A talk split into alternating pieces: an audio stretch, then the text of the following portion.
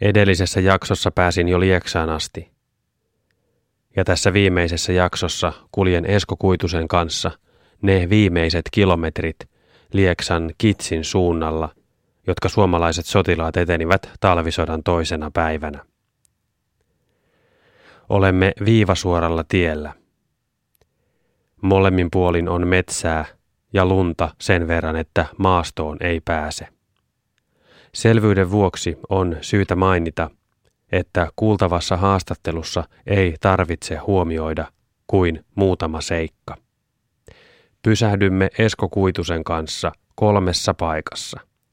Ensin pysähdymme paikassa, jossa hyökkäys alkaa, sitten pysähdymme hyökkäyksen puolivälissä, jossa tulee uusia täydennysjoukkoja, ja lopuksi pysähdymme paikassa, johon hyökkäys lopullisesti päättyy. Kartasta paikka löytyy, kun laitat hakusanaksi kitsi, ja siitä noin viisi kilometriä tietä myöten lähes suoraan kohti itää. Mutta nyt jatkaa Esko Kuitunen. Toisen päivän aamuna jo pimeän aikaan 06. Kuuden jälkeen alkoi vastahyökkäys. Tämän vastahyökkäysosaston komentajaksi pohjois ryhmä määräsi luutnantti Seitamon. Puhuttiin osasta Seitamosta, johon piti tulla sitten avustavia tai avustava joukko myöskin Lieksasta, mutta tämä täydennyspataljoonan toinen komppania ei tähän alkuun kerinnyt. Tässä jotain ongelmia tämän joukon tänne saamisessa oli. Mutta kuitenkin Elsisen komppania, jätti tähän, joka jätti tähän Kitsin alueelle pienen varmistuksen, läksi hyökkäämään kohti Inaria aamuhämärissä. Just. Just. Talvisota-aikana tämä tie oli mutkainen ja mäkinen ja kuusi metsä oli semmoinen hyvin, hyvin yleinen monessakin Just. paikassa, että kuusi oli valtapuu. Nythän Just. tätä kun katsotaan, niin tähän on nuorta mäntymetsää. Tästä sitten siihen pisteeseen, johon se toisena päivänä se hyökkäys päättyy, on matkaa kuinka paljon? On noin viisi kilometriä. Noin viisi kilometriä. Eli tästä se viiden kilometrin matka, niin kauan se osasto Seitamo, sitä, se, sitä, sitä matkaa ne, ne koko päivän yrittää sitten edetä. Ja, Kyllä. ja siinä, siinä sen matkan aikana myös sitten tuota, niin, tulee, tulee nämä, nämä tappiot tälle porukalle. Kyllä. Todennäköisesti lähemmäs sitä loppuosaa, koska, koska tuota, niin, sinne se sitten varmaan niin kuin katsotaan, niin, että se riittää, näiden, koska tulee tappioita. Näiden taistelukuvausasiakirjojen mukaanhan äh, tämä vastahyökkäys, joka silloin aamuhämärissä alkoi, niin pääsi etenemään noin kilometrin tuohon Särkkäjoen tiehaaran alueelle, jossa tuli ensimmäiset, ensimmäiset tai ensimmäinen kosketus viholliseen. No, tämä täydennyspataljoonan komppania, tulee, joka tulee tähän hyökkäyksen mukaan, niin liittyy jossain tässä mäen päällä. Aha. Mäen pään, tai tämän mäen alueella tähän hyökkäysosastoon mukaan. Joo. Ja, ja siinä tämä Seitamo sitten ryhmittää tämän joukon uudelleen, eli päättää jatkaa hyökkäystä niin, että tämä alkuun tai hyökkäyksen aloittanut komppania lähtee täältä vasemman kautta. Joo. Ja tuota, nämä kolme joukkuetta, jotka kuuluvat tähän täydennyspataljoonaan, toiseen komppaniaan hyökkäävät sitten tien oikeaa puolta. Ja, ja tuota, johtoosa tulee sitten tässä tiellä taaempana perässä. Kyllä, kyllä. Ja näin sitten päästiin jonkun matkaa eteenpäin, mutta taistelua käydään. Kyllä, ja hitaasti tietysti. Joo. Myös koko päivänä, päivän aikana sen verran kilometriä siirrytään nyt tähän alueelle, tuota, tähän mäen alueelle, jossa tämä täydennyspataljoonan komppania liittyy tähän hyökkäykseen Aivan. mukaan. Joo, tehdään niin.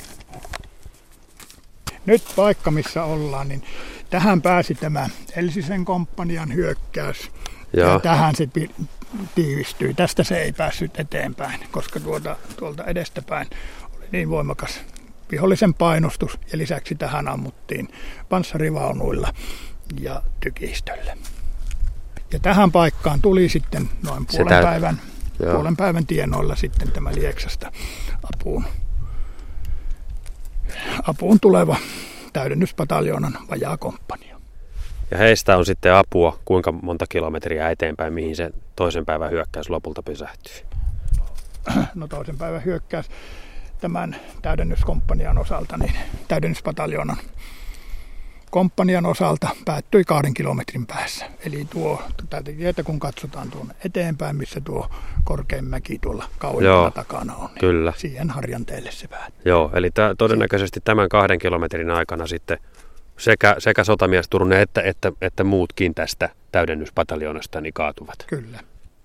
Tähän, jos olisin tämän, tämän tiennyt, tämän parin kilometrin matkan tässä, niin tota, tämän sarjan nimeksi olisi varmaan tullut vain muutaman kilometrin tähden, mutta tota, siitä, siitä se, niin sen, sen toisen päivän hyökkäyksestä, niin on, on, onko tietoa, että minkä, minkä, se oli hyvin vaivalloista se eteneminen ja moni, moni oli ensimmäistä kertaa ja niin, siinä oli se, monenlaista. Niin kuin... Kyllähän se oli. Tota, varmaan tämmöisen joukon osana ei ensinnäkään moni näistä reserviläisistä ollut koskaan toiminut, mm. koska, tuota, koska oli kuitenkin isosta joukosta kyse.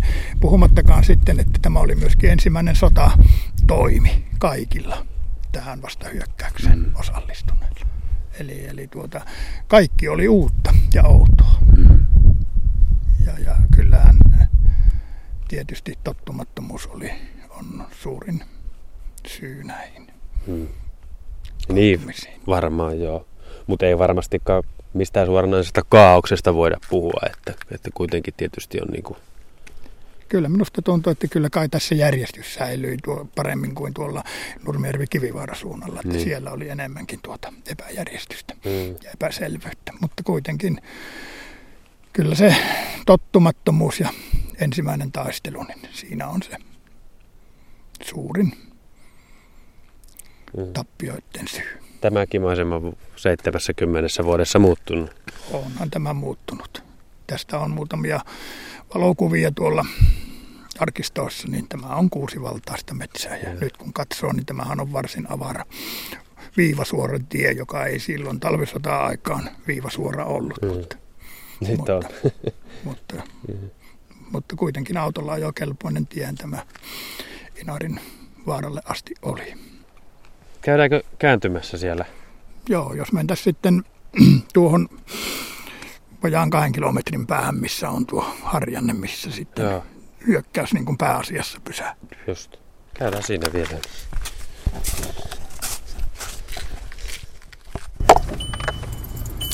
Ja tuota, tuo suo, mikä on tuossa, niin sitäkin voitaisiin tuossa vähän vilkaista, niin siihen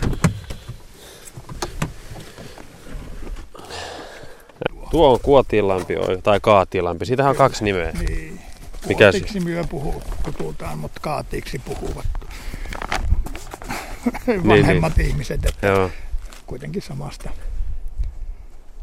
järvestä kartta. Tai kartta. Kumpi se nyt karttasanana on muuten? Joku kartta ei tunnista sitä. Kaatiinlampi on Joo. tässä. Joo. Joo, Kaatiinlampi se on tässä kartassa tässä näitä kaatinlampia edeltävälle puolelle pyä, pysähtyy se hyökkäys ja tuo pohjoispuolella tietää oleva pääsee pikkasen pidemmälle. Koska ei ole näitä, e, tätä tämmöistä estettä ei ole sitten. Ja venäläisillä oli tässä sitten täällä. Aa, täällä joo. tasalla ja sitten tässä oli. Kyllä.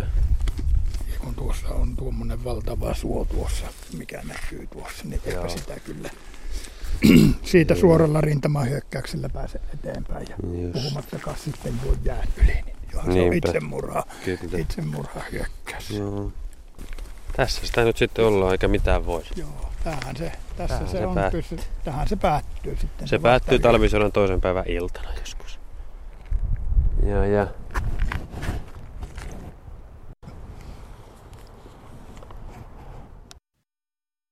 Sinne sitä sitten jäädään ihmettelemään Kaatinlammen maisemia.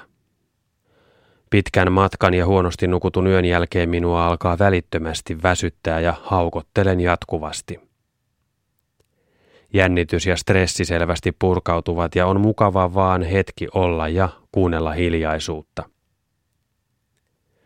Talvisodan jäljet ovat vuosikymmenien varrella pyyhkiytyneet pois – ja vain kunnostetut taistelupaikat kertovat, että täällä jotain joskus on tapahtunut. Tässä ei kuitenkaan ole vielä kaikki. Nimittäin vain muutama päivä sitten edellisen jakson jälkeen. Esko Kuitunen on minuun yhteydessä ja kertoo, että hän on löytänyt aiemmin kadonneeksi luulun sotapäiväkirjan sivun. Terävöidyn hetkeksi ja ajattelen, että nyt menee kokonaan tämä viimeinen jakso uusiksi. Mutta niin ei lopulta käy. Tämä seuraava lisäys on kuitenkin paikallaan. Sotapäiväkirjan kadonnut sivu on siirretty yli viiden viikon päähän alkuperäisestä paikasta. Jostain syystä. Jos tietämätön lukee sivua, voi hyvin saada sen käsityksen, että sotamies ja hänen toverinsa kaatuvat omaan tuleen. Mutta niin ei ole. Jos suuri määrä sotilaita kuolisi omiin luoteihin, se kyllä tiedettäisiin.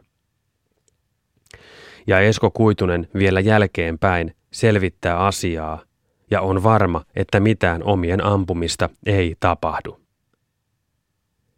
Hän selvittää asiaa vielä monesta lähteestä ja toteaa myös, että sotapäiväkirjan täyttäminen on välillä ollut hyvin epätarkkaa ja virheitäkin löytyy. Ja jos paikallishistorian harrastaja on sitä mieltä, niin minäkin olen. Ei ole oikein lähteä tekemään omia johtopäätöksiä yli 70 vuotta sitten tapahtuneista asioista, vaikka se voisi dramaattisena ajatuksena kiehtoa. Puuttuva sivu tuo hieman lisätietoa taistelua edeltävistä tapahtumista, mutta mitään uutta tietoa sotamiehen kohtalosta se ei tuo.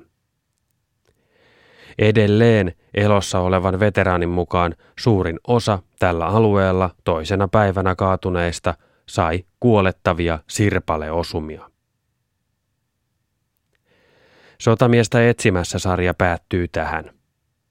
Haluan vielä mainita nimeltä ne ihmiset, jotka ovat minua tämän työn tekemisessä auttaneet. Eli Suomen sukututkimusseuran toiminnanjohtaja PT Kuusiluoma, Lieksan seurakuntapuutarhuri Leo Sutinen, ylitarkastaja Mikko Karjalainen ja tietysti etenkin viime jaksoissa äänessä paljon ollut Esko Kuitunen.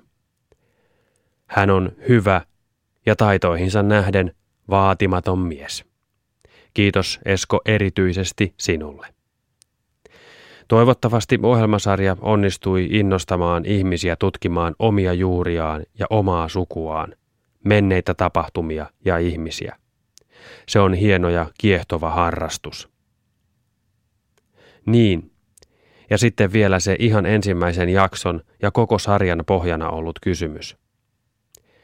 Mitä kerron tulevaisuudessa, kun lapseni tai lapsenlapseni tulevat kysymään jotain suvustaan tai menneistä sukupolvista? No, kerron ainakin tosi tarinan kaatuneesta sotamiehestä nimeltä Turunen. Sotamiehestä, joka taisteli kaukana idässä, mutta niin lähellä kotia. Taisteli, koska vaihtoehtoja ei ollut ja ehkä siinä on yhdelle miehelle ihan tarpeeksi.